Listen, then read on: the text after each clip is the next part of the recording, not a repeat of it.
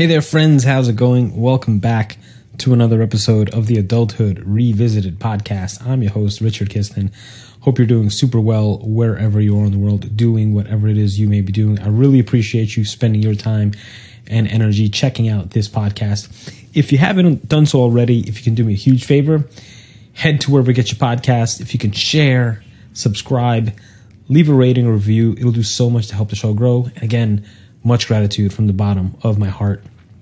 Today, I want to share with you with uh, I came across this several on over several occasions the last couple of days on my news feed, and I kind of feel like it's the universe telling me something. And there were several articles about um, some prominent entrepreneur types and whatnot, Steve Jobs, Albert Einstein, um, Thomas Edison, Henry Ford, all these like crazy entrepreneurs and and wildly successful people who were very creative in, in so many endeavors.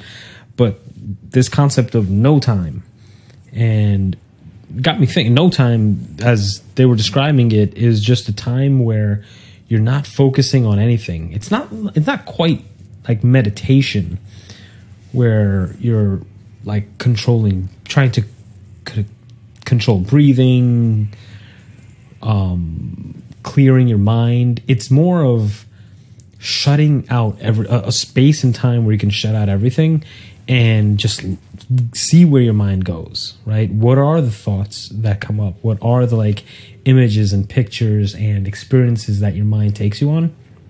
And um, I, i'm glad to say that you know meditation and mindfulness has become uh, more of a practice for me recently especially in the last few weeks than at least a better practice than it has been for a long time. But now this all this other concept of no time is pretty cool too because it I don't know, it's just it just seems like a great place to let your your mind do its thing. And who knows, maybe by giving it free reign, it kind of just like self-regulates itself.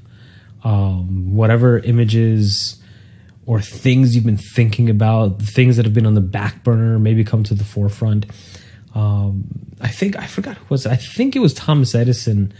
I read uh, in a biography or something of him that he would actually go into a room like a, a, dark room, no lights or anything, and just sit there. And oftentimes he'd fall asleep. But it, it was a place, an actual physical space with no distractions, no light entering the room, no very little sound. I mean, whatever sound he Thomas Edison didn't have to deal with like airplanes and whatnot, but um, you know, no sound coming in, all that kind of stuff. And he would just sit there with the intention of solving a problem, but it was more of just letting his mind go where he wants to go. I could be making that up, but I'm pretty confident that I thought about that. I that I read that uh, one of his like practices, and so I don't know. I just I more and more as I've been taking on the practice of meditation, it's becoming part of my life. I'm also wondering like what do you do? How do you incorporate letting your mind just do what it wants to do and think about things and, and not just not trying to set aside thoughts and clearing your mind, but letting your mind just just cycle through whatever it needs to cycle through. So I'd be very curious to know, you know, if anyone has played around with no time. Kind of came up with this the slogan for or the title for this episode is "There's no time like no time."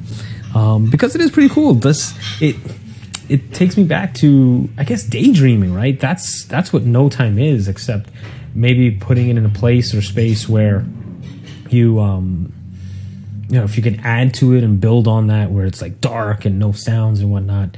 Um, I think I also read that a few of the Silicon Valley type people, uh, Mark Zuckerberg, um, walks to meetings or something like that. The CEO of Google also does that. and Takes meetings while walking or so, um, or walks to meetings without any any interruption, just to think about things. And so those constitute no time in one form or another. So yeah, I think it's a really cool practice to start thinking about and you know all the things that we were told as a kid are bad habits, daydreaming and and like letting your mind run free it's so funny. Like the more I think about it, the more it's like those are the most powerful things we can do as we're trying to create the lives that we want. So, no time, in addition to meditation and mindfulness and awareness, um, it might be worthwhile for us to start incorporating a practice of no time.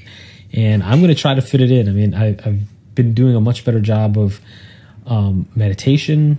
And so now, you know, playing around with controlling thoughts and clearing mind and being able to intentionally slow down my breath, that for me has been my meditation practice. But now, no time seems like a cool thing to, in the middle of the day or something like that, just try to isolate myself for a few minutes and, and, just see what my mind comes up with. Um, so far, in the in the handful of times that I've done it, it's it's very cool. I've I've seen images that are like, you know, when you come across a TV show or movie where it's like, wow, that was shot in like 8K, some new technology, and it just it's a new experience. I had a few images like that, um, and so just curious to see where it goes and how that develops as I take that on. So I'd love to know your experience with No Time because there's no time like no time.